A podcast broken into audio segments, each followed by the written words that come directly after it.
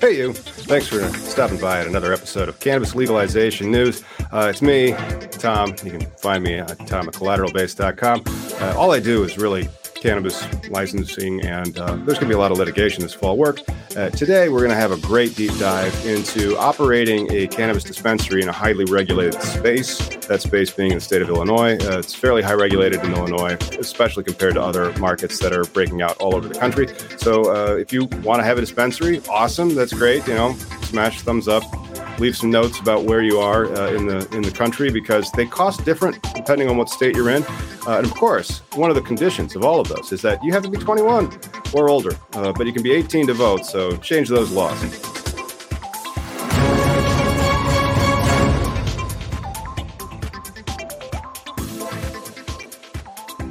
Hey, Miggy. Celebrating Pride Month. Happy Pride Month, all the boys, girls, and non binaries. That's right. Inclusion's important. Eric, thank you so much for joining us, man. Hey, I appreciate you having me. Uh, no problem. Hey, why don't you tell the people um, uh, what you do and, and what dispensary you work for? Uh, I work for Trinity, uh, Trinity MMJ LLC. So we operate two facilities in Peoria. Uh, the original medical license over on University that serves medical and recreational cannabis. I personally manage the operations of Trinity on Glen. We opened uh, two years ago. This coming July. Like I said, it's a recreational, you know, only facility. Uh, love it, man. Just love what I do. So glad to be here talking about it. Great. Yeah, like um, Illinois has one of the more strict uh, policies, and so you manage one of the newest dispensaries in the state because it actually opened in 2020 uh, as it was the plus one location. Uh, however, there hasn't been any new new dispensaries since then. There's 185 that are starting to get released, uh, coming in. I believe July 15th will be the first wave of them over the course of this summer. But that was from two years of lawsuits, man. Um, so, so, go ahead, me. Well, I was say because Eric's, uh, and we were talking in a green room. You're also like a legacy for the state, you know, uh, uh, medical uh, uh, brand, I guess, or, or, or grower.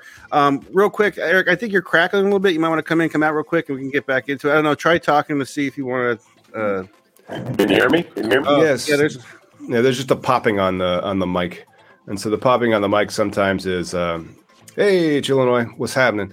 and, and so sometimes that's just caused by technology being a jerk. And like turning uh, things on and off. If you come in and come out, maybe it might uh, uh, be better. You know, mm-hmm. just like all things. Uh, now you're on mute.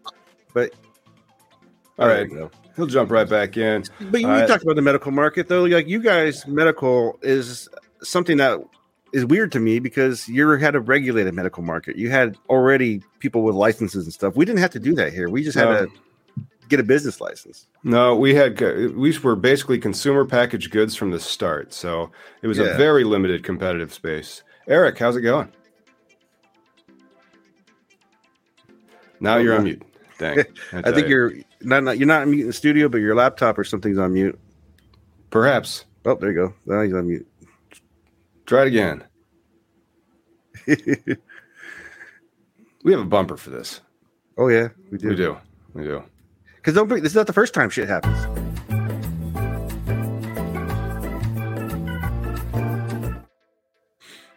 Hello, Eric. Are we in? We're close. We're this is live, there. though. This is this is the benefit of live, people. This is why. Yeah, you always want to test your stuff, but you then want, you know well, it's. We're, we're just giving the, the information as it goes, right? Oh, like, not only that, like it was working in the green room, and then like sometimes there's just technical yeah. glitches. We hit go, and then suddenly uh, the uh, the mic pop, and I'm like, that's weird. That's like my life, though. But you know, uh, uh, while Eric's trying to get, we can't hear you yet. When, well, you can't hear, we'll, we'll, okay, I'll be back. He'll be back. Yeah. yeah. Right. Hey, yeah. Uh, yesterday, I had the the privilege to attend a, a, a cannabis, an LGBTQ uh, cannabis uh, uh, for a, a scholarship. Uh, oh, that's this cool. Full, fixed full spectrum program uh, to, to local Seattle, but they're also national. They work with uh, the Cannabis Alliance and stuff like that. But uh, inclusion is really important, you know, like we're saying, and uh, um, it's a safe space. I think out there, you know, it's not safe for all everybody in every state. But hey, Eric. Hey, can you hear me? I can. oh yeah, not better now. Oh, the pop is gone. Awesome. All right. Okay. Well, let's uh, resume our uh, interview already in progress. Eric. That's my first podcast. Awesome. Yeah, there you go. Yeah, there you go. Well, the first podcast, but you've been in uh, in the industry for a bit. Uh, why don't you explain again uh, what uh, you uh, do and which which dispensary you're working for? All right, so Trinity on Glen, the rec only dispensary in the center here in Peoria.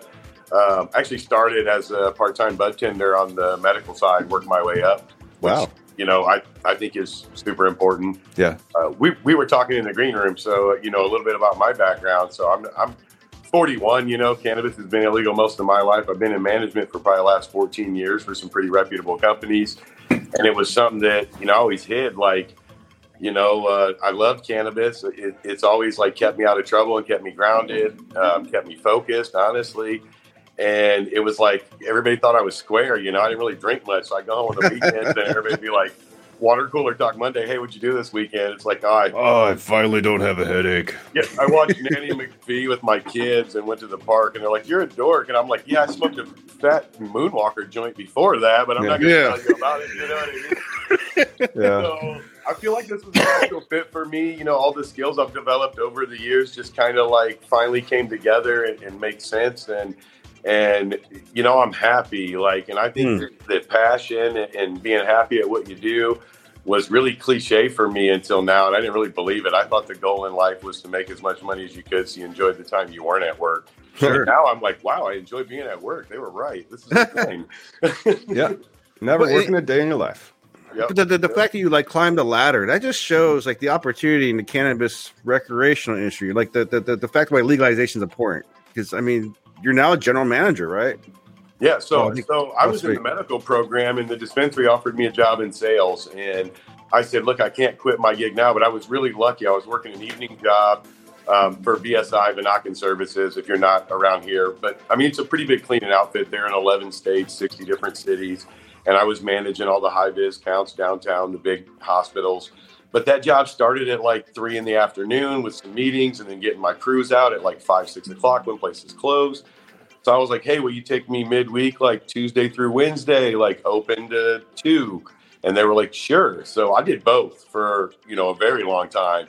And then when Rhett came about, you know, and they made the announcement in Illinois, um, you know, some of the folks came to me and said, you know, we think you'd be a good fit. Would you come on full time? Would you leave your other role and come on as director of rec sales? So, Wow. you know, started on the floor working with customers, you know, kind of like the feel of the dispensary.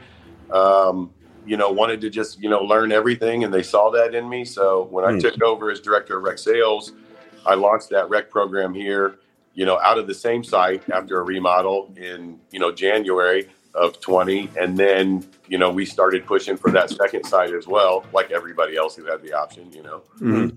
But now we're kind of doing a nice little glide into the highly regulated space that is a cannabis uh, dispensary in the state of Illinois, uh, going through not one but two build outs. Uh, let's go through what you saw, uh, and then let's kind of focus on the security protocols that are there. Uh, why it, many people they kind of underestimate how much it costs to open a dispensary in a highly regulated state. Yeah. Yeah. And, and so I want to kind of dispel some of those myths for people. Um, so explain the the build out process that uh, the state requires the license holders to go through.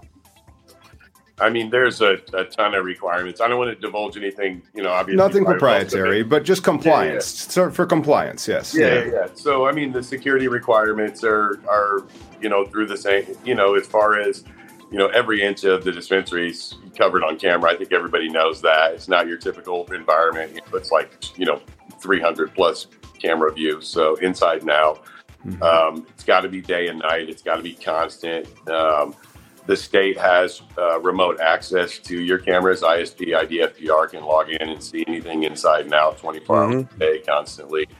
Um, Big brother, like man. And then- then so when I explain this to people, they're like, "I'll go get a seven hundred dollar camera system from Costco," and I go, hey man, you're in New Mexico, maybe that'll work.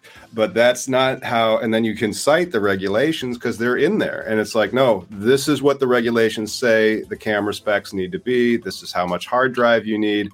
The, you got to be able to read license plates at night with the IR. I mean, oh my God. I mean, now, is that expansion from the medical law as well? Like, because uh, talking to Tom earlier, your guys' medical was unique from our medical here in Washington, where I just had a grow a plant and then go buy a business license. I didn't have a cannabis permit or nothing like that. We weren't regulated like that when it came to medical. So now, correct me if I'm wrong, Tommy. You you're probably really familiar with the legal aspect as just as much as I am, but a lot of the administrative rules from the uh, original pilot program were just copied over. There was no no new. We just we abide by the same rules.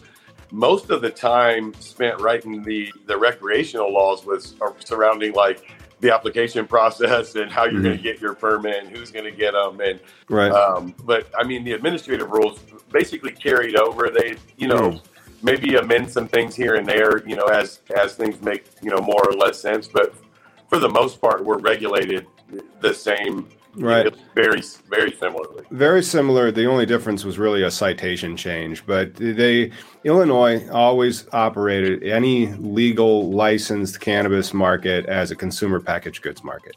They you would buy it from the producer already pre-packed in an eighth it's ready to go on the shelf. And there's no bulk flour. It's not like the farmers markets that Miggy often uh, opines about and waxes nostalgic, where you, the farmer's there with his or her wares and it's just fresh. No, it's it's not. It's uh, it's meticulously dried and weighed and then shipped out the door. Uh, everything, and you don't the, the experience factor is something that I would like to see because I think you can regulate the plant with an experience factor of purchasing it, which is much uh, more consumer friendly or customer friendly. And so when I go buy cannabis in uh, Washington State and you walk into a shop, the shop has inventory, man. I could see why there's more robberies in Washington State. There are lax uh, regulations compared to that, and inventory is just on the wall, and you can see it. You know.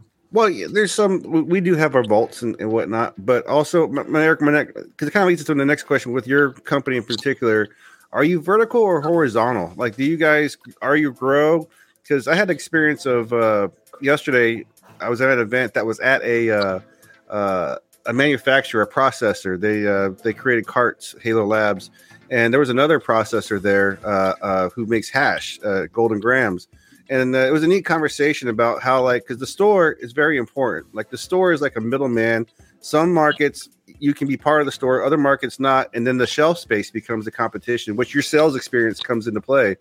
Um yeah are, are, are you, you guys can, vertical? you can be vertically vertically integrated in illinois and there's a lot of examples of that with cresco and sunnyside and rise and gti but Illinois actually, you know, going back to compliance and, and regulation, which is one of the, the, topics here of running the dispensary in Illinois, um, they set thresholds on inventory. So that's not a possibility. A Rise store that's wow. owned and operated by GTI can't be exclusively GTI product. That's lit in the regs. And the oh. state, uh, during inspections, um, you know, will run through BioTrack, which is a state traceability system, and they'll check those numbers and, and make sure that you're not sitting over a certain threshold in, in inventory counts. So yeah, that's an aspect I didn't even know about. Like that you guys have like almost like they're trying to not force monopolies in a store because I mean stores are these they're like the portal to the people, right? Like you know, it's not just people going to grows; they're going to a store, and so your shelf space like is valuable. Mm-hmm. And, yeah. and it does make sense, I think. And you know, we you know we talk about, you know, it is heavily regulated. I mean, I definitely think that we can ease back on some things, but I'm also like, I don't want to see just like a totally open environment. I don't want to see a Colorado or a California. There's, we have to find a balance because I know that we often think from the consumer standpoint, we definitely want prices to drop and we want product readily available. Right. But for me, and not just my own, like I want good jobs for my staff, like too. And, and if it becomes a liquor store model or a gas station model, then you know who who wants that? And then all of a sudden, the influx of people who are like excited about working in the industry just wanes, and it becomes a job again. And to me, like I said, the reason I got in was much more than that. Like I'm happy. I, I don't I don't sit on the edge of the bed putting my work boots on, contemplating life, going, can I do this for the rest of my life? Like I've done with every job up until now. And don't get me wrong, I think I was really good at every job up until now. And now it's just the sky's the limit because I'm actually passionate about this. Yeah, but how do you cope with full legalization? So, like, I don't, one of the, my big beefs with Illinois' limited market state is you are artificially supporting the price and then you're perpetuating the illicit market. So, what was the policy goal of legalizing it? Was the policy goal of legalizing it to secure guaranteed cash flows to particular license holders who happen to be lucky to get that license, or is the, the goal to uh, reduce the amount of illicit sales and and uh, provide availability for the product so that it can be regulated? Because like when it's federally legal, what's to stop California from flooding the market?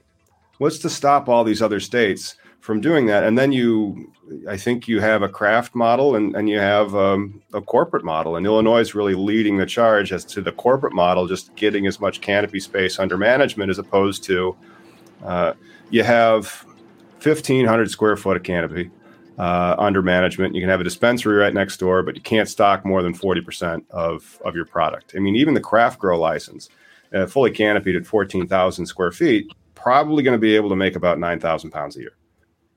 I mean, it's it's still a fairly large operation, and so I, I just think that there's aspects in the Illinois regulatory scheme that is setting the the industry up for a catastrophic failure, like after it goes federally. Federal, legal. yeah, yeah.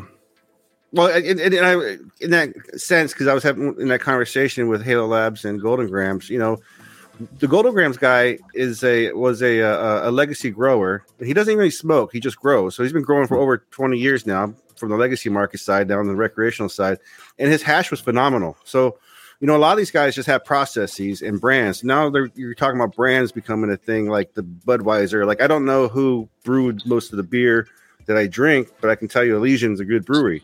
You know, and now we're trying to associate with farms and whatnot.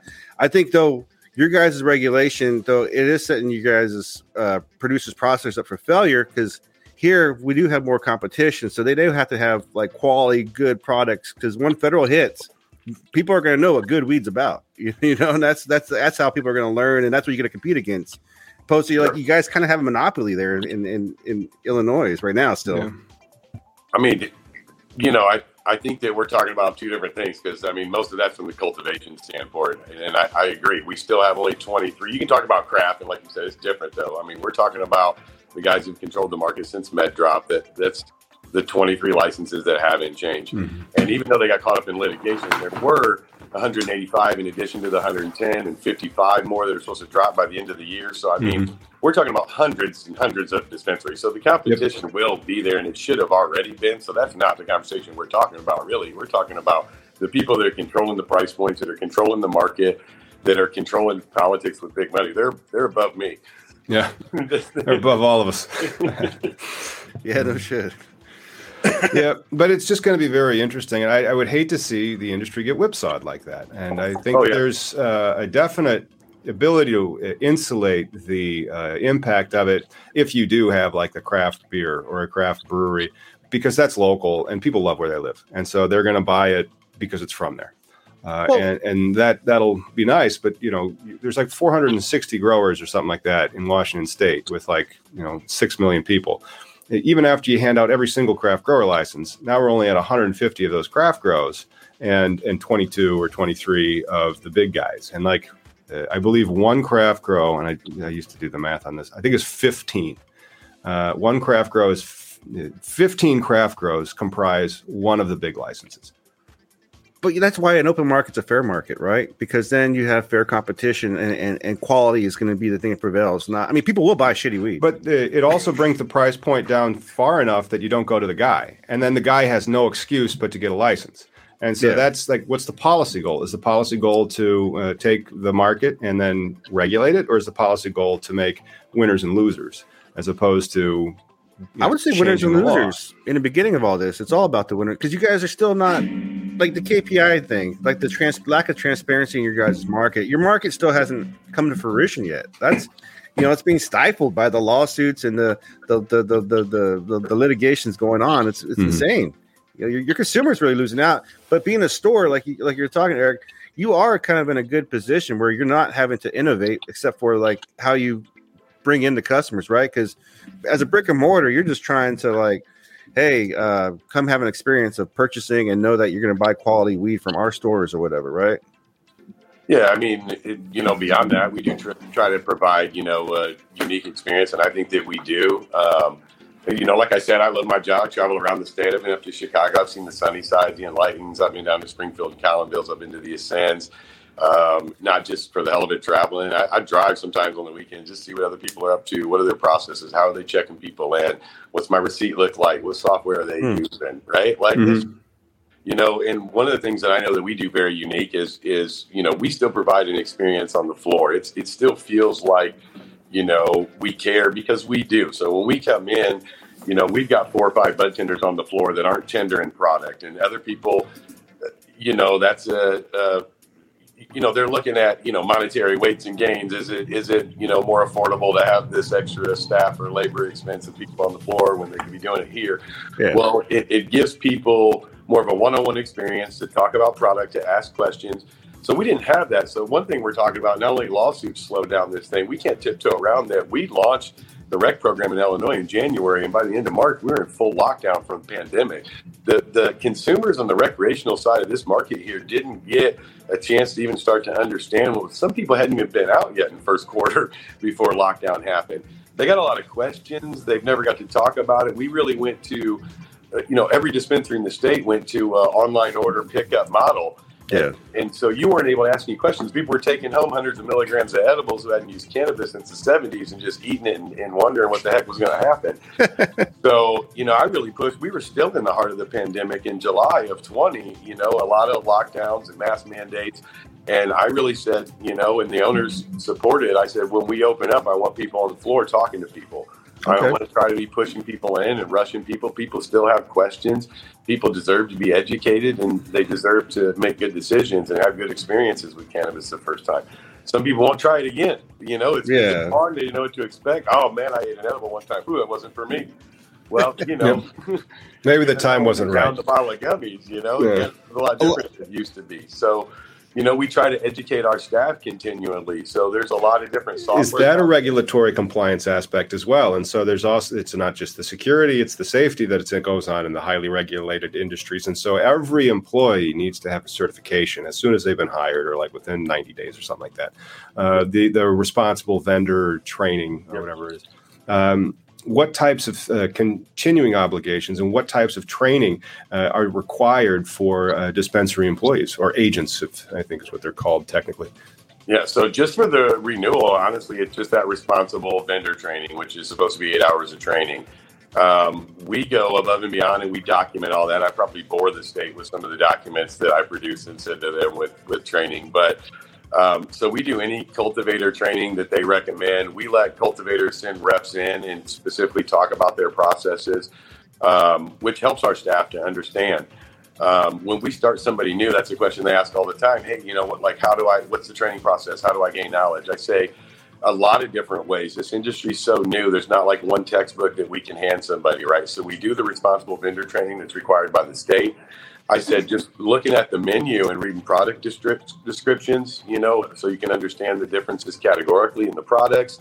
Talking to other staff. I mean, we've got 30 plus employees under the, the just Trinity on Glen, and everybody has different habits. Some people are big into RSOs or edibles or tinctures, or some people are straight flower. And some people are concentrate. So if you don't understand one product category, just be honest and know that and start mm-hmm. to learn it from somebody who does.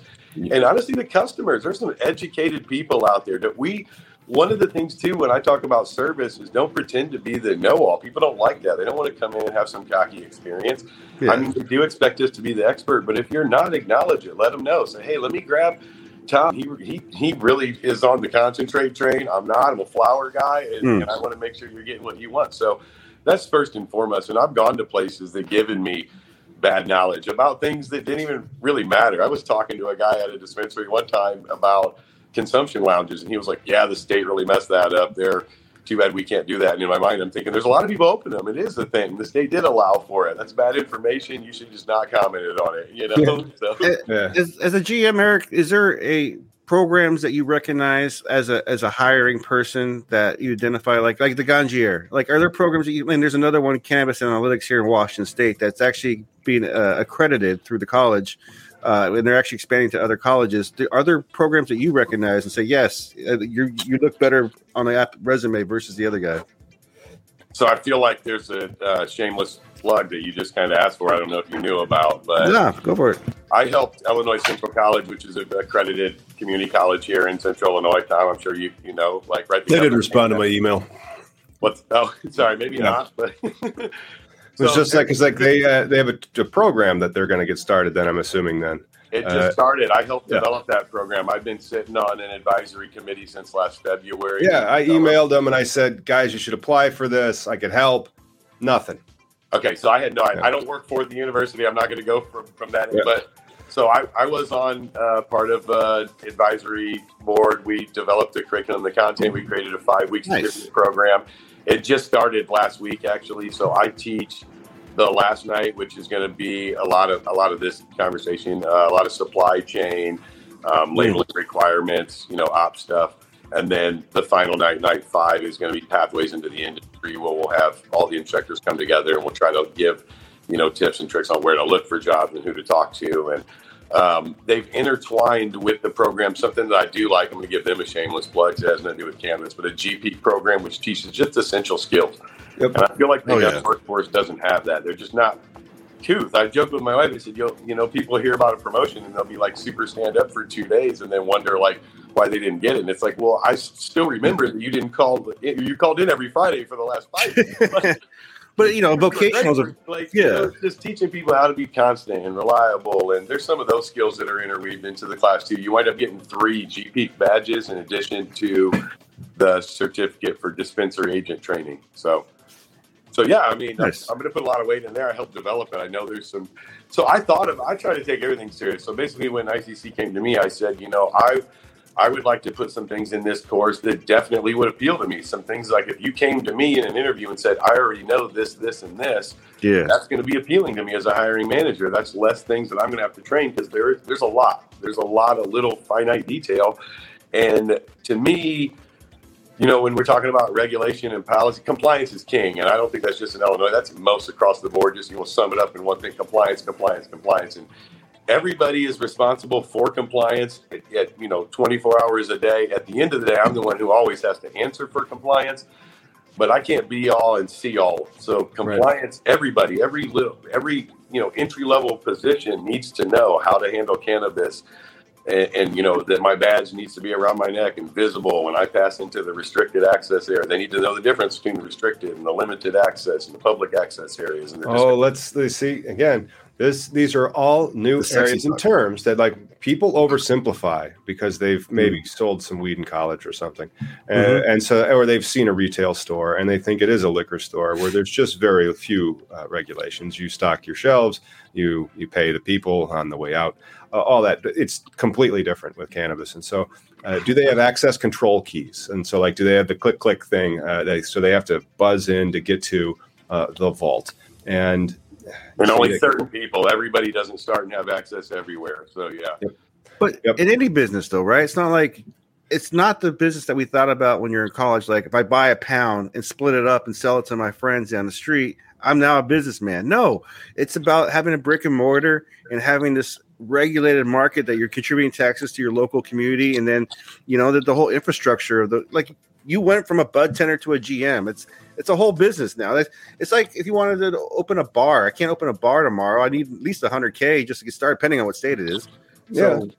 Uh, it's it's comparable to that, but uh, even bars don't have the same type of regulations. I mean, oh no, like it, one of the things that's really interesting, and so like the juxtaposition, and, and when you walk into a, a, pot shop, as I call them in um, Washington State, uh, it has inventory, and you can just see it on the walls. They don't do that in Illinois. We have uh, vaults and and then more security on it, so you there's no product really on the floor, uh, and, and that is for security and compliance reasons. Uh, and so, you know, how do they? I mean, that's that's one of the things. Like uh, when they go back, they have to get the, the agent is trained to go retrieve the product from a secure location. Like it's already locked and enclosed in that, right? Yeah, you can only dispense from certain areas the, in the uh, facility. You can't dispense directly from the vault. Um, so, yeah, so we have an inventory day room. You know, we will inventory into us. If you've been in Trinity Glen, you can see yep. that we have like a, a, a, post office box type system on the wall and inventory behind that. They set inventory into the box. The light lights up. That lets the you know the agent who's working the point of sale know that there's inventory or product in there. Um, you know, we do the best we can, but also not our rules. You know, just keep defaulting back just to stay compliant. Um, some of the cultivators have packaging that's clear or opaque, and you can kind of see through. So, you know, one of our policies or procedures, if that's the case, we'll tip the jar at the point of sale. But also from a complaint, we can't let go of it. We can't hand it to a customer. They can try to read it, and you'll have people reach and they think we're being stubborn. Correct. But like you can't, I can't. They've probably bought in Michigan. Package. That's probably the problem. You know, like, it, you want to read yeah. on it, but you can't. Right. Yeah. Right. But then they, because I, I bought some in Michigan and they had deli style. And I'm like, we do not have deli style, where they no, just have big glass jars and like the little um, chopsticks. Like Oregon. Like Oregon. And so it's deli style. And you're like, you lucky sons of bitches.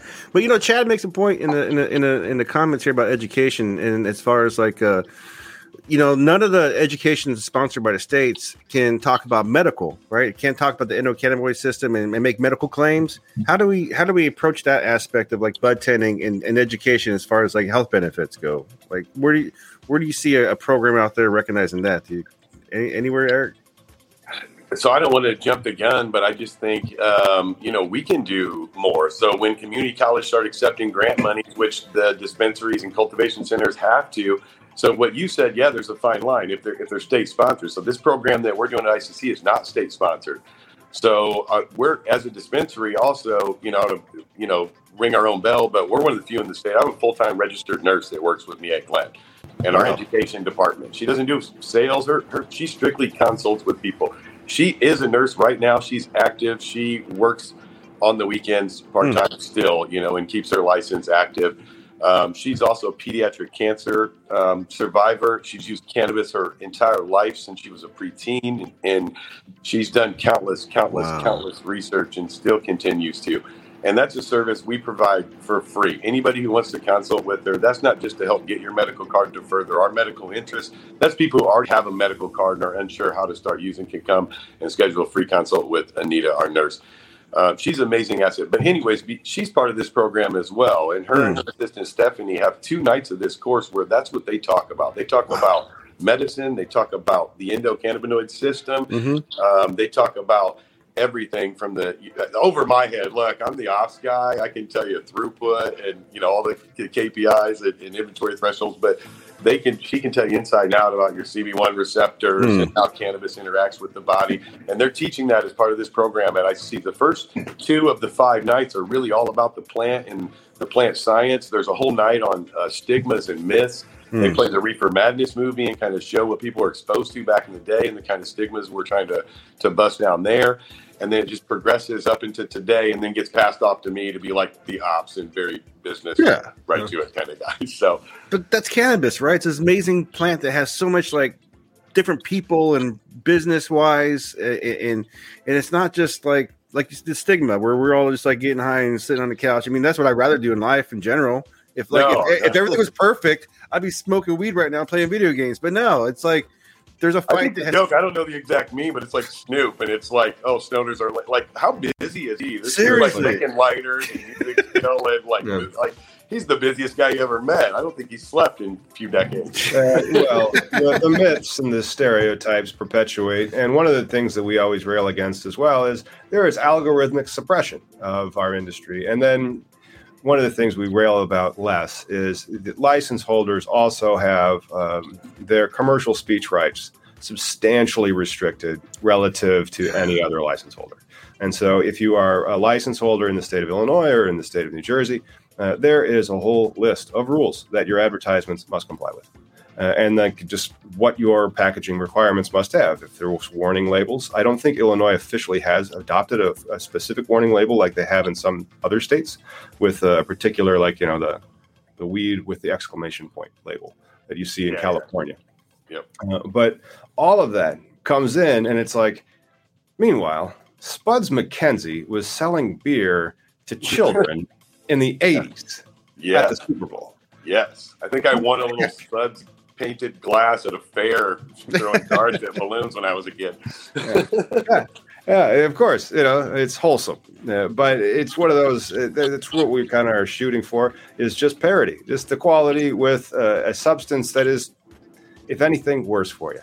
You know, Like here- good. here in Washington- people love it, but it's not the best thing for you. You know, the parody that you're talking about, like here in Washington, where the gummies, the shape of the gummies. Are you freaking kidding me? Like, how, how dumb do you think kids are? Like, oh, I'm not going to eat the one shaped like a, uh, a square, but the bear ones are all calling for me. Yeah. Yeah. it's dumb shit.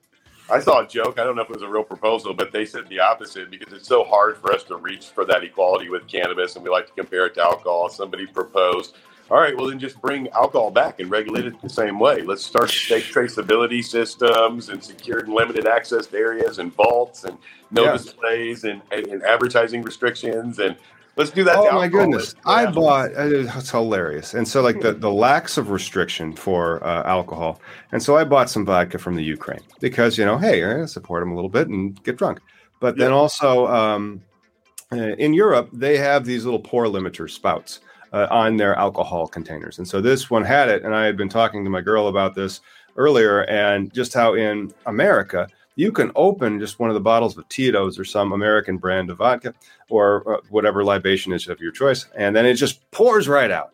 There's nothing stopping it from pouring the heck out of there. Yeah, Uh, yeah. But then, like in Europe, they have these little stoppers, and so you can more carefully control your pours so that you're not going to overserve yourself. Meanwhile, in America, no, like they had Everclear on the bottom floor, so like right there, so a kid could just be like, "Here we go, Everclear," and then if you open that Everclear up, it'll just. It'll just you know just- just immediately get out of the bottle because they have those large uh, uh, glass lips. Uh, anyway, it's it's the the abject lack of uh, sense when it comes to regulating something. If you just look at it like as it is, it's chemicals, and go, oh, what does that do for you? Hmm. Well, what, is, what about this one? Oh, well, that sounds much worse. Really? So they just put it on the floor. I think the same thing with purchasing limits. If you compare it the same way, it's like, all right, I Yes. can only buy 28 grams or, or 500 milligrams of edible, but if I go into super liquors right now with 25 grand cash and say, hey, load up, you know, 17 kegs and four cases of vodka and drink myself to death and giggle about it, they go, sure, let's help you out. That'll be twenty five fifty. Yeah, all right. Yeah. Why can I buy cotton candy vodka, but yet I'm gonna go buy some terpene infused joint that says cotton candy, but that's gonna call the kids. Or like, yeah, Mike Mike Tyson can't sh- uh, sell some years, and then Yeah. it had nothing to do with the copyright claim or the, uh, you know, the. Uh, yeah, I think Evander Holy- Holyfield had a claim shape. against him on that one, but um, Yeah. which one? I'm not sure. I'd have to do some experimenting on that. But uh, it, it's just so ridiculous. Like in New Jersey, if you're going to do uh, an ad, they have a very specific, like two digits. So it's like I think it's 71.43. I could be wrong. I don't have the regulation in front of me, but you cannot run an ad on like you know broadcast media. So like we'd be good because we have data in, in YouTube. We're like, nope, ninety percent of our viewers are over twenty four. Uh, here's the data, and um, eh, so it had to be like seventy three point four one percent over the age of twenty one if you want to run a commercial for cannabis. Yeah.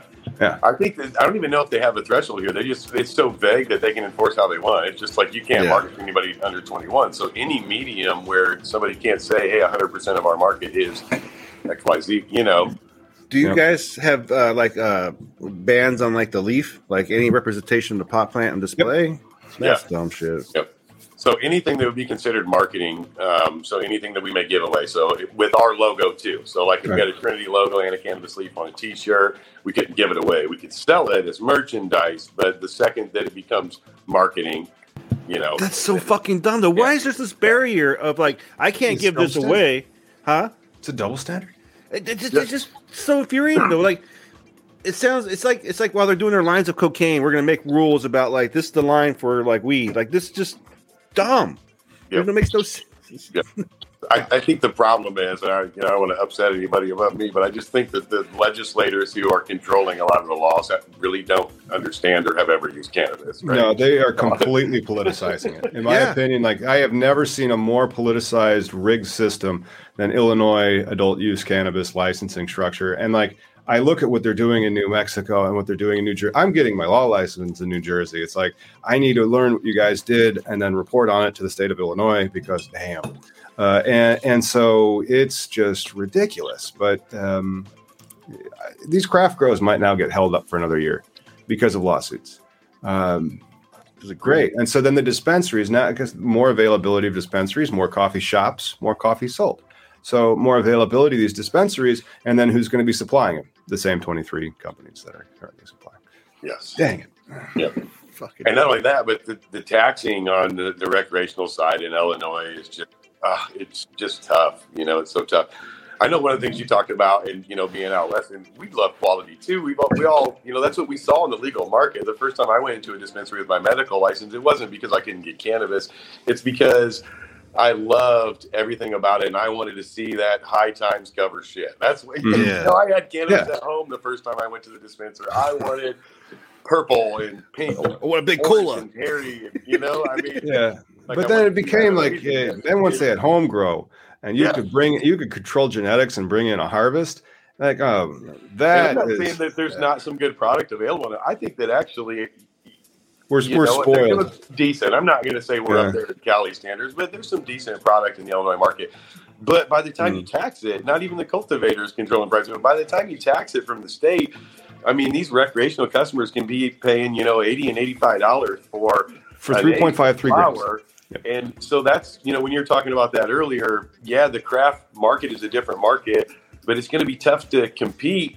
You know, I think the, the 23 still control it. They, if they start dropping their prices, then yeah. and that gap is bigger and bigger. And, and, you know, everybody wants good smoke, but they also just, they want some smoke. So that's right. I mean, that's right. the dispensary and they're like, oh, I can get this ounce for two or 250, or I can get this eighth for 90. They're, mm. they're, it's going to be tough, you know. And they could turn on the spigot. They have so much canopy space. So yep. it, they the price wholesale prices in Washington are base no no retail pl- prices in Washington are basically wholesale prices in Illinois or in New Jersey, uh, and, and, so like um, same with like when I bought that stuff in, in Cali, it was like thirty to thirty five dollars. You are buying a quality eighth, and that's out the door. Like after all the taxes on top of it, yeah, uh, that puts the guy down the street out of business. Yeah. You know, it's yep. funny you, you, how you mentioned the term on the spigot when it comes to your guys' market in Indiana because it just makes me think of like OPEC, right? Like gas could be totally cheaper if these assholes would just like do more business, you know, do more output. But no, uh, it's controlled by paid instead. They're, They're like, yeah. good, good. I like money and, yeah. and, and, and screw everybody else, which is horrible. Yeah. But that's also not what cannabis, at least in the business side of things that we think about in the early days, right? All the hippies and, and just giving. And then you see it like it, it is an agriculture product where if there was a free market, open market, people would grow excess and then have enough to give away, which they've done for like uh, samplings. But like just the fact that they make that a crime, you can't give away your product for samples. Uh, we have the same merch issue here where it's like they can sell it versus giving away. I just don't get this. Like, why can I, I give specifically shit? said no gifting of cannabis in the Illinois law? Is that right? Mm. No gifting, and that's one of the reasons why. And I was going to ask you this question, by the way.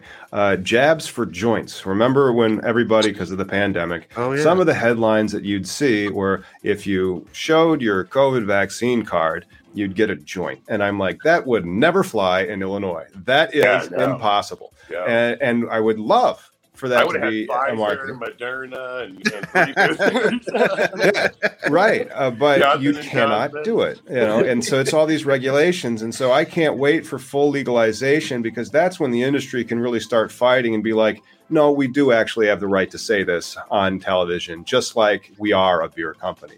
Right now, you're really kind of at their mercy. I mean, you're at the mercy of even the, the federal not shutting down the uh, adult use. They have the funding. They can't come after your uh, medical operations. and they don't have the funding for that. There's actual case law on it, and so like we can attack them in the courts. But the uh, it's, it's sad. I mean, like, but you know why? It just but it's the one sentence law. Like cross this out act of 2022 know this word right here in the controlled substances act cross that out Cross End out. of bill. Yeah. and, and they're like, but we have to fix all these other problems. No, we don't. We've been fighting over those for decades. yeah. if we wait start. until we fix out. all those other problems, yeah, let's start and then let's start fixing it because you know Yeah. that's gonna you're gonna need to do that. It's not going to be perfect anyways. Just let's Yeah. roll with it. And we'll figure it out. Yeah. What do you guys see for your guys' market out there? When when do you see like anything happening? Because you know, while you guys are about to expand, because I mean, you guys can choke the shit out of. Oklahoma's about to be construct constricted. Like they're Mhm. they're coming up on I think an August deadline where no more new licenses. Like they're going to try and control their market. They're happy have about like a lot of the people in Oklahoma that I hear that are trying to get out of Oklahoma. They would be fine if the price went up, and so it's this fine balance somewhere that That's what I was saying earlier. I'm not Yeah. going for full blown, and I don't know Yeah. anything about Oklahoma other than hearsay. I'm not going to wild, wild west, wide open. we always hear Yep. Wild West is the reference I hear. So Yep. I think they need to be a little bit more reined in, and we need to loosen up a little bit. And we just got to find that happy balance in there where it's a good market for the consumers, where we're putting out good product, and there's still good jobs for people in the industry. I think that those three things, in my opinion, are all you know the most important. So I think they're doable, but then the way that they're doing it, that's one of the reasons I've been more impressed with Michigan and, and now New Jersey, I think is doing a pretty decent job of rolling out. And New Mexico looks like it's uh, the most open, the adult use market, but water rights are difficult down there. Uh, and it's all very local wherever you go. But uh, the the overhead costs that you must bear because of all those compliance aspects and because that it's federally illegal and you can't access i don't know like credit cards so that your cash handling becomes substantially less risky. The security i think you're going to have. I think it's like a casino. You're going to have the security because that's a fungible product somebody Yeah. can just take and sell you know? Yeah, Yeah, even I mean, it's just the operational requirements, yeah, are just like none other. I explain that to new people in the interview process. I go, look, any other retail environment, I'm counting six Snicker bars at the end of the day. Inventory says I have seven. There's a line on your P&L for that. There's a loss item already filled in. Lost a Snicker, no big deal. Hmm. But in this industry, it's, you know, I, a clock starts ticking and literally Right. administrative law says I've got 48 hours to locate and correct that incident myself or I notify the state. And then I'm subject to fines. Um, even if I find it at that point, I don't get fined. You can't tell me that nature of the game is that I'm on a list at some point if I start to incur a lot of those types of incidents. So, Right. yeah. and it's it's not- inventory control. I mean, like that's a Yeah. whole aspect of your plan. People will ask me, well, why does it cost so much to get an application for an Illinois cannabis dispensary? And I'm like, because it's complex as fuck. Well, yeah. and, and they don't get it. And so I'm like, all right. But then, like for you know New Mexico, I'm like, yeah, five grand. You know, here's your social equity plan.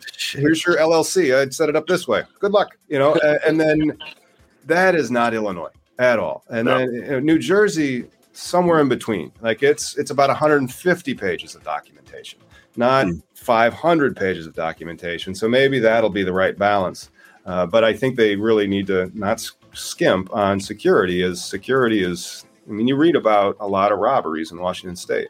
Yeah, well, Yeah. I'm, I'm seeing stepped up security. Like, I'm only imagining these guys are incurring more costs now because they didn't ex- they didn't plan for this kind of security. Uh, there was one of these places I go to. Uh, they actually had a built a two tier buzz system. Like, they're not fucking around. So you know that cost him you know five grand, whatever. He's got to eat up the cost for a while. So you know if you don't plan ahead. You know, and then the shit like what's going on here, the armed robberies and, and people actually getting shot. You know, uh, you good security is fucking a thing, especially for your shops, man. yeah, yeah. Shit. I can't help but think that, like, you know, hopefully, maybe I'm just an optimist, but just the tough, tough economic times right now, too, are making people desperate enough to do things like that. So it's beyond cannabis. I mean, the government needs to get their shit together and we need to build middle class here again. So Oh, uh, like that. Sorry, that's a whole side. No, no, it's it's Yeah. true, and people like don't get it because like I run a, an online business with my law firm and my consultant firm that's online. All of my dependencies are managed in Canada. Like there's no software providers in the United States really anymore because of how expensive healthcare is and how expensive student loans are. Uh, trying to compete in a global information marketplace and you don't pay for your citizens' health care or their education, you're just setting yourself up for the kind of crap that's going on right here. Yep. Yep. Yep. But you know, I think if we had more cannabis available, more people would realize that. What would be a better option? Wellness, right? It would be like, do I want to smoke it because I have uh, uh, uh, what, what do you call it, Crohn's disease, or do I smoke it because I have a case of the Mondays? You know, Either way, it's therapeutic. You know, Exactly. I, I didn't know that until I got older, but you know, I was reading something not too long ago, and it goes, you know, most people who use cannabis, and even if they say they're a recreational user, and you start asking questions, you ask the right questions, you know, maybe like, hey, I like to smoke before I go out. Well, why? Well, you know, I don't know, it just makes me more comfortable, and I talk to more people. Also, it calms your social anxiety. Oh, I guess Yeah. it does. I didn't know that. you know, like, like Yeah, it- even on the recreational side, like I really believe that there's just so many benefits to it that you just don't even understand what you're getting from it or what your body needs of it. You may just be having a good time, but you know everything inside you is having a great time too. You know, Mm-hmm. yeah, you're balancing your endocannabinoid system, and that helps your body regulate itself, uh, and and get out of whack. But that concept, like there's a medical application for cannabis, is still denied by many people in political office that have power over all of us, and I just don't get it. I'm like, you're you're just. It's kind of like the people that are against global warming. Like and now we're about to have a nice heat wave here this week, uh, and, and so uh, it's it's just bizarre that people will put their beliefs well over any evidence as uh, compelling evidence, uncontrovertible evidence, just like duh evidence, and they still won't believe it. And and then once you realize that's the world we're living in, you go, oh shit, I'm gonna get some weed. I'm going to say something horrible probably, but when this pandemic broke out, I remember I was still working because we were essential, and I just kept Yeah. hearing about Tiger King, Tiger King. So I oh, came Oh, home shit. one weekend, I told my wife, I said, "We got to watch it." Everybody's watching it. I looked at her, I said. Everybody in America is stupid. They're all home right now, and this is what they chose to watch. They can watch Yes. any damn thing on TV, and this is it. I fell asleep ten minutes into episode one. hey man, the Kardashians have been a thing. You know, you can't just point out to one moment in America's Never heard of 'em. stupidity. Yeah. No, I'm just kidding. well, you know what I'm saying. yeah, I Uh, know. I know. I'm just kidding. But you know, the thing is, like, we are we constantly shoot ourselves in the dick. Like, like, like it's like why right now today would be a good day for the MORE Act to go through, right? Like, if, if there's, but why is it not going through? Because these jackasses have the caca bill that they want to push through, which the parliamentary procedure is a pain in the freaking ass. Like this, the Mhm. whole how to get to anywhere with government yeah. you know, more focus needs to be on Schumer. Like, you know, the reason why there's not so much outrage with cannabis and its and, and its and its prohibition is because the people who are suffering are fucking locked up and they have with no voice. No, yeah, Craig Cesal can't get a job. Yeah, What the heck is up with that? Yeah. And so, like, I, I look at the social equity requirements, and like some of them, I'm like, you have to live in certain specific areas for a long time, and I'm like, you realize that violates the dormant commerce clause. And then, uh, then you look at the other ones where it's like you had to have been caught with this much to this much weed, and you're like, what? So, like, you're saying that there's levels of wrong. Like, what, are we legalized? What are we doing here? Like, what's our policy goal? Or Yeah. you could have ten full time employees, so you can buy your way in. Uh huh. And like, ah, it goes to the most social equity, not social equity, but there's there's scales and, and ratings of it, right? yeah, it, it's it, well, it's the limited license, and then it's the social equity, and so it just seems like it was created so that it would fail and just you know, kind of meander in courts for many years. And therefore, the people that had the, the rights, like the pipes, the the you you know the licenses now, they're the only game in town. Well, you know, this social equity argument is is a, a needed one, but it's also one that's going to be like I honestly don't think like state by state. It, it wasn't an issue when they first started legalization, right? Like Washington State had no inclusion of social equity in the, in the law. Later on, they they try to re- look at it, but the thing is, if you have a fair and open market, that's where you start, right? Because then you don't need a, a social equity law because we're all starting with a fair equal grounding. Whereas you guys had this mysterious KPI fucking KPMG. it's, uh, it's, yeah, it's yeah. a very large accounting firm. mysterious, like like the transparency though. For like again, there was no equalness. There was no equality in that thing because it was just people with money. It had nothing to do, you know, color, whatever. It was just money. That's what Yeah. all this has been about. You yeah, know, there's been green a is the color. of greed. Yeah. but uh, greed's a, an okay thing. It motivates people. Well, you just have to regulate it a little bit, you know, and I make sure that the a rules are political fixed. that's how every program has started. I don't think any of the politicians in any of the states with a medical or rec program started because they cared about cannabis. To be, I mean, yeah. Right. No, it was for the they- taxes. I don't think that's unique to Mhm. Illinois. No, and that's that's some of the problem. No. I think if the the the legislature understood the plant a lot better, Uh, there would it would be just as subsidized as corn. People would be championing it. They would be saying like we made the the ethanol would be made from hemp hurds or, or seeds, uh, and then uh, all sorts of other stuff would be great.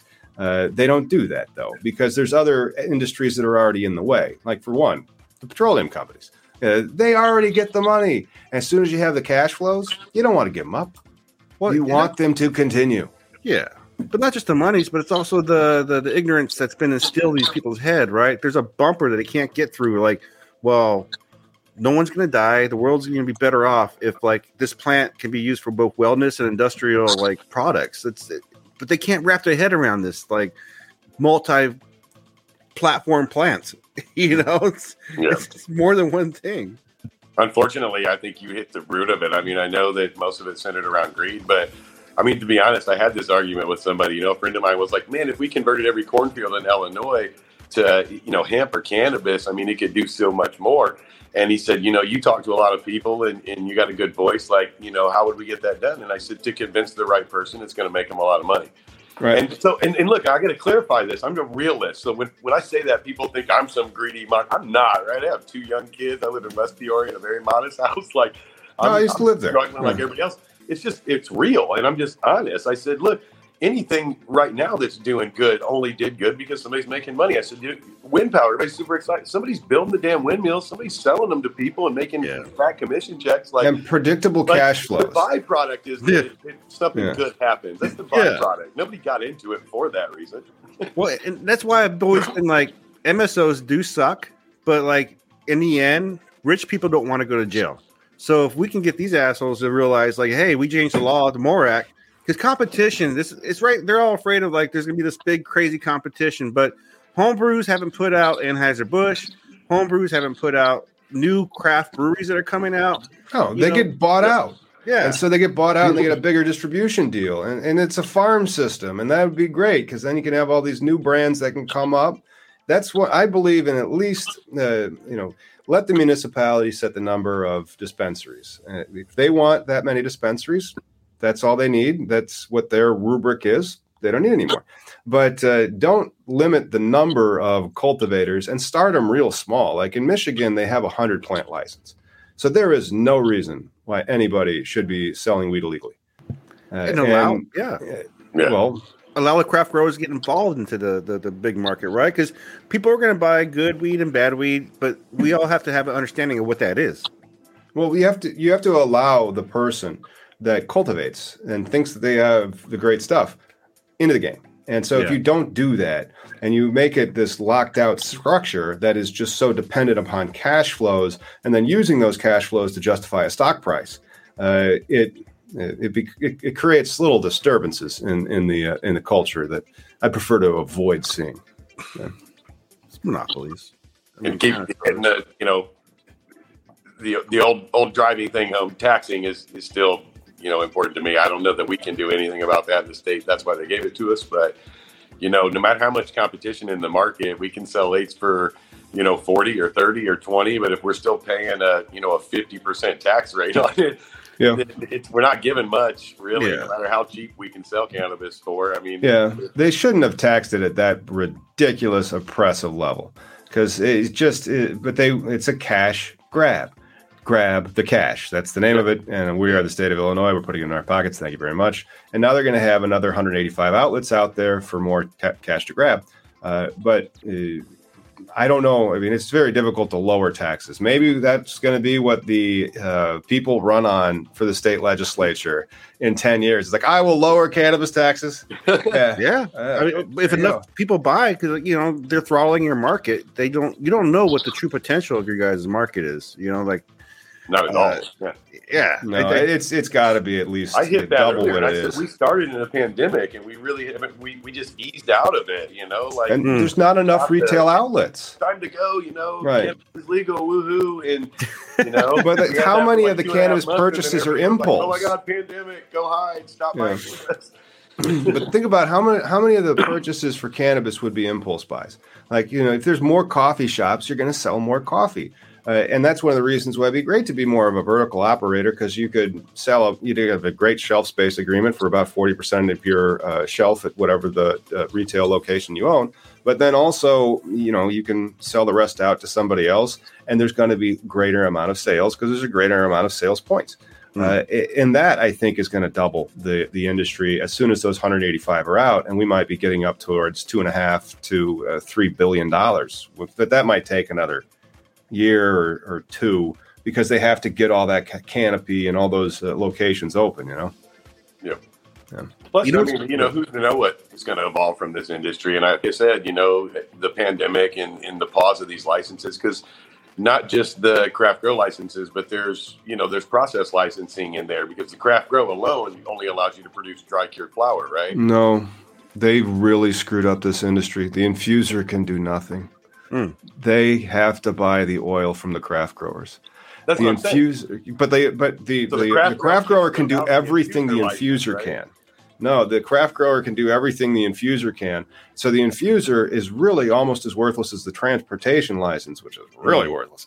And so um, it's it's one of these where you're just looking at like Illinois relative to other states, and I'm just like. So do you think the license is irrelevant now, but that's framework for the future for like cafes, like we all want? Like they would be able to buy with or be able to get an infuser license and I really hope so. I really hope so. Mm. But that, that requires you know? regulatory change yeah. because of all the edible products regulation. So like we really don't have a lot of seltzers in in the state or like hi-fi hops. Is Lagunitas hi-fi hops is there a contract for that yet? Because I don't think I can buy it. I can't buy my weed beer yet like I could if I was in California. And, and why? Because Lagunitas operates in both states, you know? Yeah. Uh, however, there's also uh, what's her name? There's a couple of them. One, there's a, a entrepreneur in Peoria that has a, an infused ice cream business. It's I can't remember its name right now, but it's great. And then uh, so it's infused with alcohol, and then she might also start oh, doing oh, wow. CBD products or maybe Delta Eight. But there's no license for her to be able to get uh, the THC product because you can't have something that requires refrigeration or something like that. There's like some regulation huh. for the infused products for that. And then how do you do the dosage?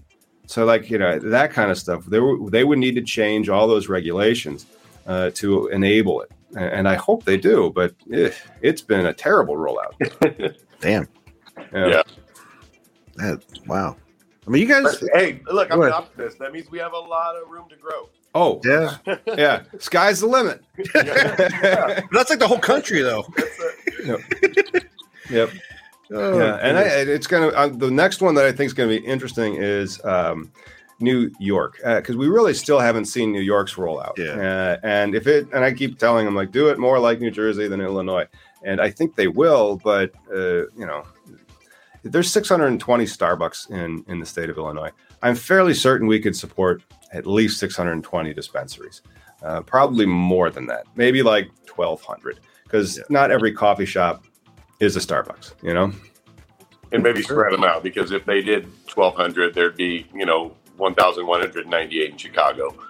Well, uh, it's a 60, it's a, it should be, in theory, a 60 40 dispersion split because you just look at the math and the people, you know, on a plot, it's like 60% of the people live in the Chicagoland area. So that out of 13 million, whatever that is, you know, about 7 million. And then you have about 6 million everywhere else in the, hmm. in the state. That sixty percent though, do you think a lot of that is like out of state traffic? Like I, I, I think thirty three percent. Yeah, because the importance of this recreational market is safe access, right? Like if I was to come to Illinois for a week, I would buy weed one time at the dispensary at sixty dollars an eighth because you guys are so expensive. But then I'd find a guy just because you guys are so damn expensive. Like they're really squeezing out. It's the novelty of why you make the purchase the first time. After that, the price point you really care about what you're paying for. You know. Yeah, yeah. But it's it's a little bit. I mean, everybody you know has different habits for different reasons. I think people are still really excited about it. Um, I think that there's a certain piece of the market that we see, anyways, that are just like, man, I'm just so happy to be able to purchase it legally, yeah, and, and have that level of comfort. And you know, guys, you know, to have my labeled package. You product. always have a supply. It just oh, may yeah. be more, more expensive than you want to pay, but you have a supply, and it's a decent supply. I I just wish that there was more openness in the industry. I think it's overregulated in Illinois. They overshot. And now, maybe over the next three, five, ten years, uh, it'll come down because they're getting an early start on regulating the plant, unlike some of the other states that are out there. Uh, and then the regulators are all talking to one another and they're seeing what works versus what doesn't. You know, I don't know why they limiting the market like that to me just makes me think like you know better than the laws of supply and demand and like local non-conforming use you know um, but all right I, I, realize it needs to be a regulated industry because it's something that requires safety and security yeah, yeah. regulating the the product but you know i mean they definitely could do better. I mean, it could definitely be operating costs could definitely be less, which would save everybody money in the long run. Right. Uh, more competition, not only from a dispensary level, but from the cultivation level, because they're the one who's you know dictating the price here in Illinois. And definitely, you know, I you know drive back to the same thing that 35% tax on 35% or more flower includes yeah. every vape product, every concentrate product categorically. Yep. And in Illinois, it's been a race to the top to produce high THC flower, and that's what the consumers are wanting, and they're driving the market, supply and demand. So I get that they're trying to compete, but that just raised the tax up even more. And then you've got a three percent city, a three percent county. You're looking at forty-one percent tax. And then the guy, the guy's selling it all day for thirty-five, and you're yeah. like, you know, uh, eh, that they're setting themselves up because they want to take it all, but then they they don't realize that um, by doing it in that that way. Uh, they're just going to not really change anything, and they really haven't. The, the Chicago's actually been shutting down these uh, illicit markets that started to pop up after full legalization, where you know people weren't arresting anymore, so we'll just do an unlicensed cannabis business. Yeah, uh, and, and, you know cash flows were okay until they started tamping down on it. Uh, so that that wouldn't exist if they were able to get licenses and they were able to comply with the law but they aren't. Yeah. Yeah. Oh, exactly. if people could come in and you know didn't break the bank and it was no more costly than out on the street, I'm certain everybody would prefer to shop at the dispensary. They're getting a labeled product; it's been tested. They can be right. more confident in in the purchase and, and assured that they're safe and, and legal and compliant. So, yeah, I mean, you know, once pricing can come down, I definitely see you know a sliding from the black market. But you know, in the way stuff right now, prices are are where they are. Prices are where they are, but then that's because licenses are where they are. And so I think my my thesis is that if licenses were more available, uh, the you wouldn't have to have all that. Actually, you might still because then you have this super high tax burden, and so that super high tax burden by itself can always lead to uh, an illicit market as you're saving dozens of dollars on your purchase. You know, and, and that's the whole thought process in California right now. They're not looking at you know uh, dispensaries and cultivators. They're all in mutual agreement from a legacy standpoint that they need to abolish the tax to kill the black market. Oh yeah, I mean yeah. But you know, part of the besides the black market and, and the licensing part, and, and we're talking about a regulated market, we have to consider like in part those licensees need to take that product to a lab to get tested because then in the end this is what the regulated market is right we're going to have tested product in a safe accessed area.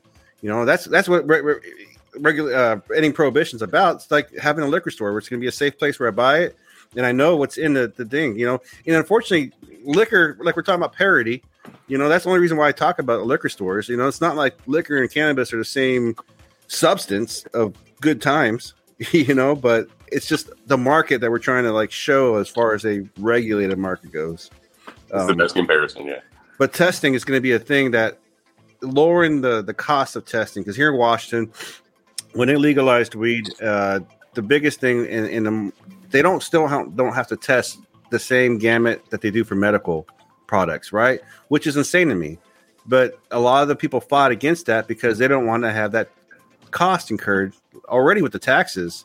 But then you have the, the cost of lab testing. So we have the strictest testing requirements in the country, Tom, mm. right? I mean, wow.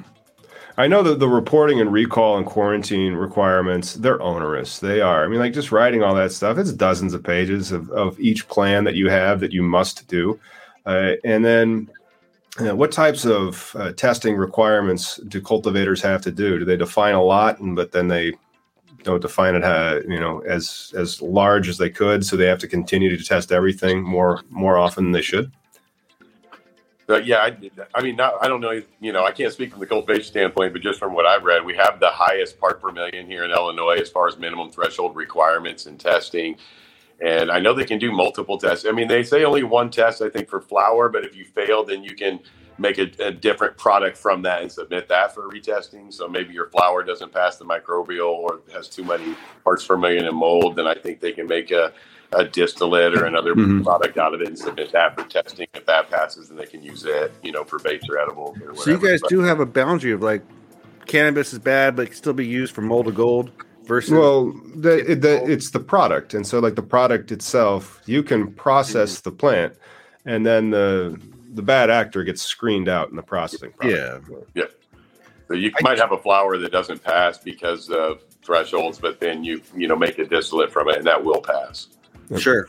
Sure because so that's why there's a lot of uh, oil-based products. And sometimes i hear that uh, when you're purchasing from uh, your your vendors, they like to require you to buy oil based products as well. Is that a how do how do you go about buying from vendors in the state?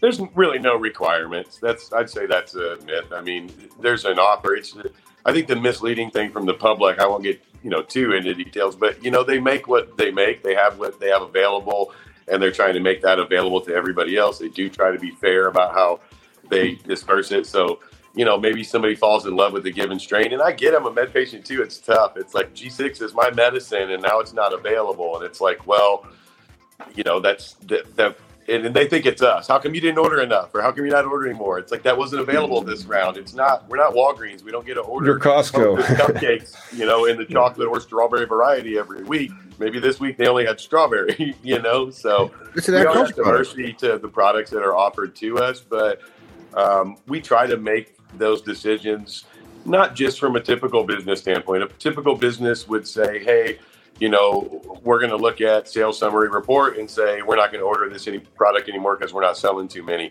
But we also will take into consideration, all right, maybe this is a, a, patch and it's a product, yeah, we don't sell a lot of, but it's very medically relevant. The people who want it need it, not want it. So we are going to continue to carry that product. We're going to continue to order maybe smaller quantities and figure out what that perfect spot is.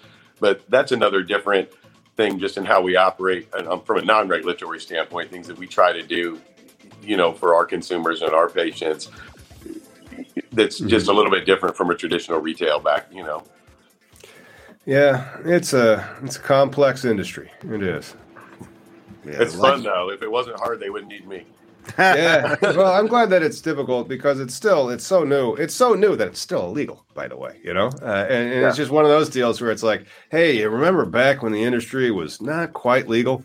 Well, yeah. yeah, but then there's some people that are they're behind me that like remember the industry when it just was not legal, and, and they were still doing it. And um, man, it's funny to me like how you know the whole basis of this is operating compliance and how strict it is, and but also sometimes when we think about pushing some envelope or some boundary with a promotion or a gimmick and we get that pushback you know at the same time in the back of my mind i think well we didn't get here by following the rules. This is yes. illegal.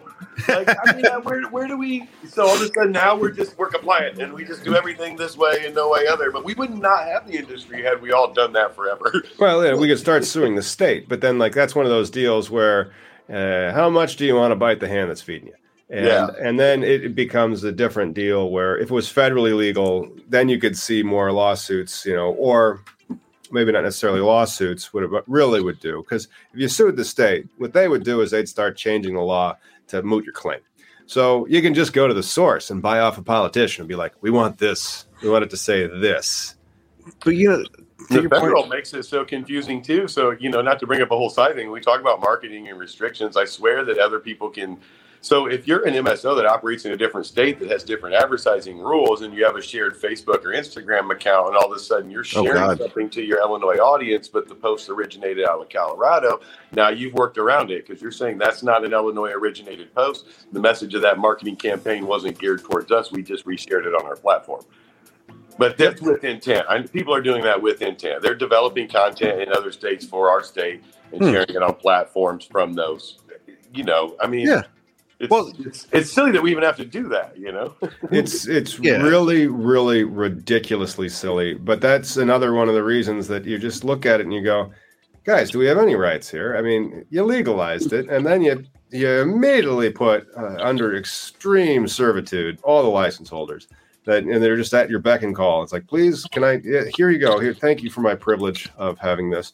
And, and then you you wonder um, why it's set up that way. I mean, it, what was the policy goal here? I thought it was just wrong to have this plant be illegal, and it should be a licensed, regulated uh, industry.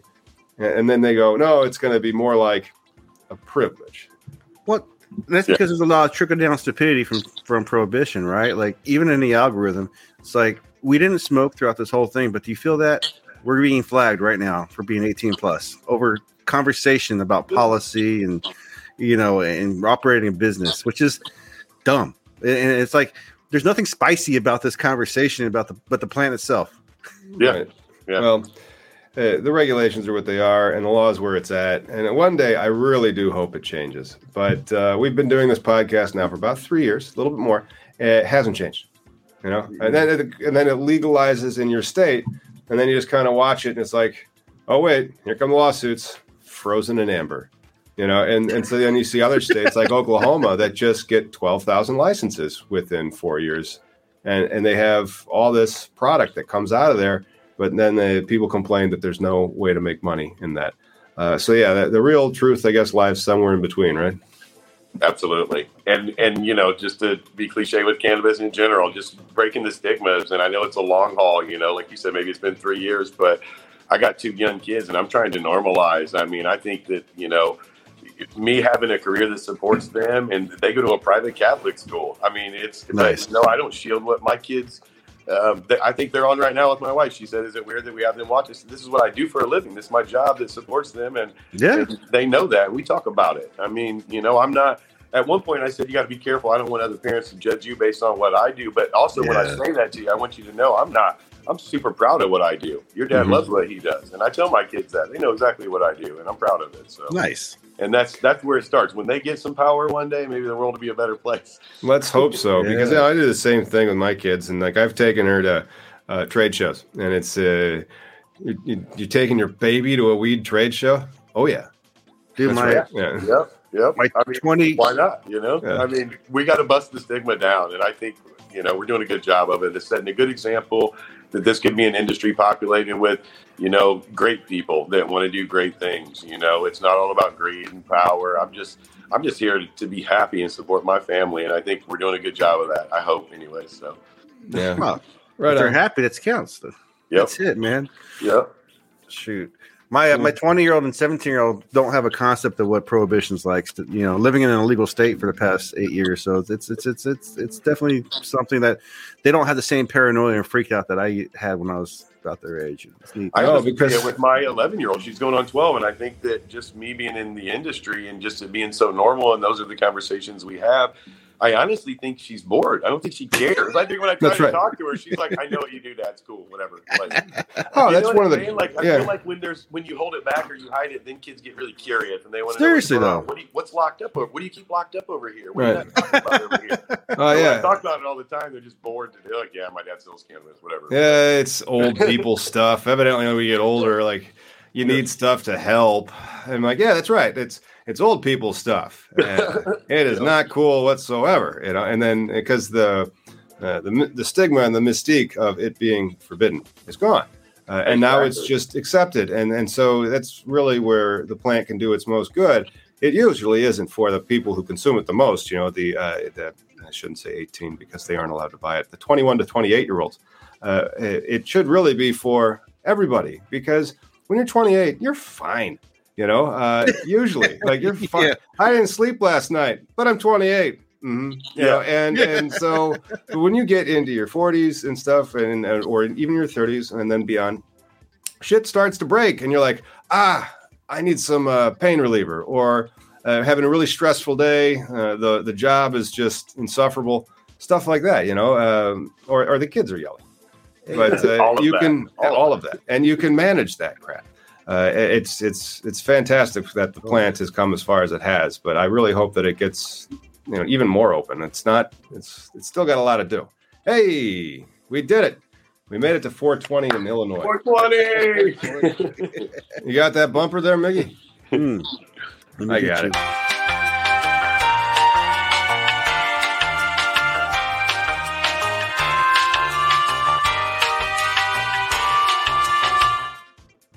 We try to do that like uh, 20 past the hour in the first hour. He missed it. We were talking about weed. But we Uh, actually but made 420. We did. Yeah, but We Eric, bring I a- really we bring want a to. cowbell every single day, seven days a week at 420 in, in the dispensary. And Oh, I love the fact that that's not a requirement. That's nothing that I started. It just started with everybody being so excited. Oh. We got a vibe there. They started doing like a woohoo round of applause, and then it escalated to a gal brought in a, a cowbell from home and Oh, cool. bell every day, six days a week. We actually close at four o'clock on Sundays, but six Ah. days a week at 420. Yeah, and you'll have customers who've not been in at that hour before or something. They're like, "Whoa, did I?" you know, they walk to the floor and we just we ring it, and everybody hoots and hollers. So Hey, is anybody? day, man? We love it. With the the location that's there over on Glen, uh, has anybody rented the adjacent space, or is that still open? Um, it's still open. You know, I don't. The owners have had a couple of different visions for it, but it's just nothing's really panned out. Um, Yeah. I don't want to speak for them. I personally would love to see a consumption lounge. I just don't Yeah. think Newbury is ready yet. I mean, honestly. Yeah, there's that, and then that was the other thing. I don't know if you know, is they were supposed to open a consumption lounge called High Harbor, and um, do you know anything about when that's going to be open? So I mean, it's it's completely different from us. We work with Yeah. that group, um, but Hmm. yeah, I know they're doing a lot of events. That they're they're rocking with some outdoor events and some summer concerts and stuff like that. I think they're still working on the rehab on the inside, but yeah, Yeah, stuff takes forever to build. especially now, supply chain issues and everything. Oh, my else. God. Yeah. Yeah.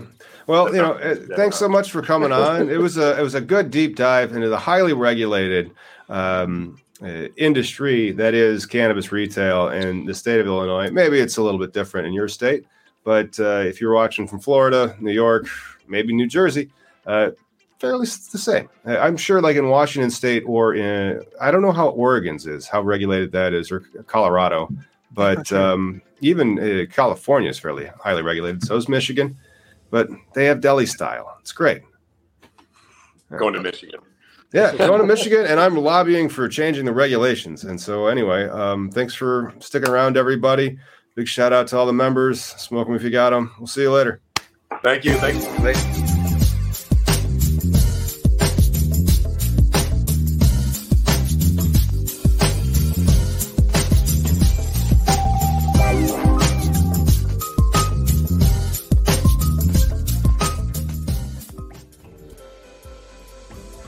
Ooh, ooh. All right. Oops, oops, oops.